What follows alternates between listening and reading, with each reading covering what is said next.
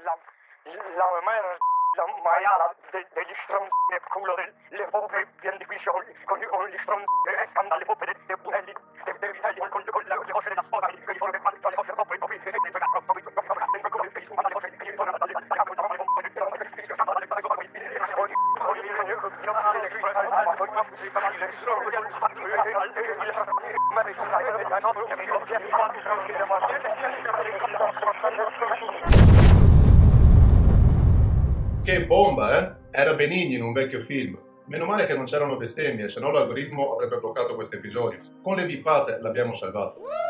Io? Se bestemmio? Beh, io sono un cittadino del mondo, ma la mia famiglia è veneta. Quindi sì, io bestemmio. Ma come lo fanno i veneti? Non per offesa, solo per abitudine, solo per mettere delle virgole verbali nelle frasi che dico. Non voglio realmente prendermela con Dio, che chissà poi se esiste e se se la prende, prende. Ma io voglio solo dare la giusta cadenza e sonorità alle parole. Come dite? Potrei usarne altre. Certo, ma per ora le più comuni sono due. La prima è una divinità scelta fra quelle che conoscete, quelle due o tre intendo, mentre la seconda è un animale da fattoria o d'appartamento. E così il discorso funziona bene, acquista credibilità, perlomeno in Veneto. Se poi cambio città o paese, allora cambia anche il mio modo di parlare, così come cambiano le abitudini del linguaggio. Sono molto versatile, ho una certa facilità a imparare le cadenze. Anzi, più che impararle posso dire che mi si attaccano addosso. Quando vivevo a Bologna avevo una Z maledetta dei Game Boy, ma mi piaceva. Poi in Spagna ho acquisito la zeppola del re Ferdinando, così al ritorno in Italia la mia pronuncia era ancora più strana. Non internazionale, solamente strana. strana. Ma alla fine a chi importa? Basta farsi capire, no? Basta inserirsi nel gruppo. Più o meno, meno. Per esempio, se parliamo di accenti, si dice Himalaya o Himalaya, Ucraina o Ucraina, Nepal o Nepal, Bavaria o Bavaria. È corretto Vladivostok oppure Vladivostok o addirittura Vladivostok. Ma non pensiamo che sia finita qui, no! Ho sentito qualche giornalista pronunciare Kiev come Kiev, che magari sarà pure corretta in lingua madre, ma nello stato della pommarola in poppa non fa capire un cazzo a nessuno.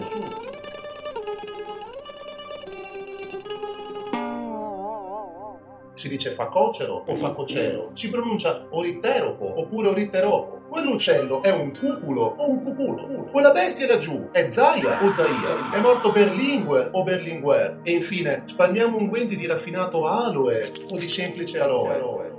In quest'ultimo caso vince la prima versione. Si dice aloe con l'accento sulla A, ma non è questo il punto. Il punto è il suono. Vi ricordate delle Marlboro? O ricordate invece le Marlboro? Sono le stesse sigarette, ma una versione più sborona dell'altra. Vuole fare più la raffinata e si tinge di una classe che non ha. Io fumavo Marlboro, tranne il sabato sera. Nelle notti in disco tutto si trasformava. Qualche anno fa avrei potuto tranquillamente dire che ero un fighetto. C'è uno di quei ragazzi che vogliono mettersi in mostra, spesso in modo sciocco, con i soli vestiti e gli oggetti che indossano i polsi o attorno al collo. Ma oggi non posso più farlo, non posso più dirlo, intendo. La stessa parola verrebbe male interpretata, o forse lo è sempre stata. Forse era sbagliato prima. Non avrei mai pensato di ricondurre quella parola alla vagina.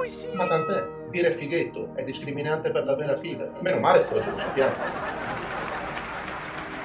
Ehi, non sono ironico, non sempre almeno. Non ora, questo almeno concedetemelo. Magari prima, ma non ora. Ora sono serio, serio. L'etimologia è un argomento serio. La pronuncia pure. Sull'accento e sulla pronuncia delle cose si scrivono trattati, si pontificano civiltà, si salvano vite, vite. No, ok, ho esagerato, non si salvano vite, ma si cambiano, quello sì, sì. Imparare a parlare bene non è il gol.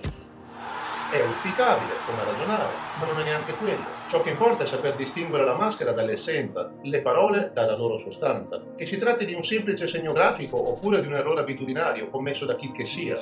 Esatto, chi che sia. Uso questa parola nel 2023. Figo, eh?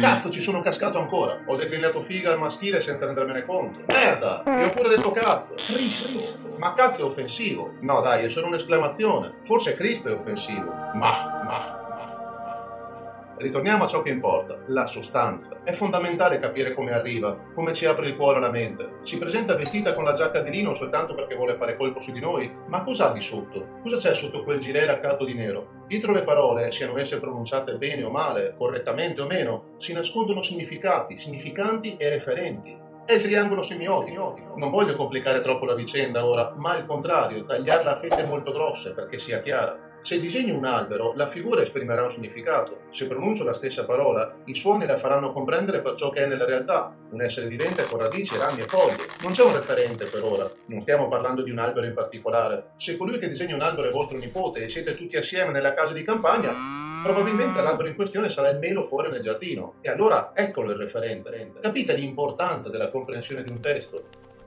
Così, dalla grammatica alla vita, passiamo alla grammatica della vita. La persona che vi sta parlando userà dei suoni, voi li interpreterete, anche senza volerlo, e li farete vostri, creando pensieri che a quel punto non dipenderanno più da me né da questo podcast. Avrete formulato una teoria o creato un concetto, avrete sicuramente trovato la chiave che è necessaria per il vostro modo d'essere umani, e così starete vivendo. Non è magico tutto questo. Come dite? Lo fate già ogni giorno? Uh. Sì, certo, ma inconsapevolmente. È questo il significato della grammatica, il suo scopo, il motivo per cui ci spiegano le vele di questa mastodontica e noiosissima nave di parole, di concetti e di astrusità da accademici. Potrete odiarmi per questo, ma lo sapete anche voi che è la realtà. La grammatica della vita viene dalla strada, dai bar che avete frequentato, dalle persone che avete incrociato e che sono rimaste in voi. L'analisi di questo testo, allora, sarà fondamentale. Sarà ciò che vi permetterà di crescere e imparare parole nuove. Ce n'è bisogno nel mondo di persone consapevoli. Cercate di essere, essere, essere, essere.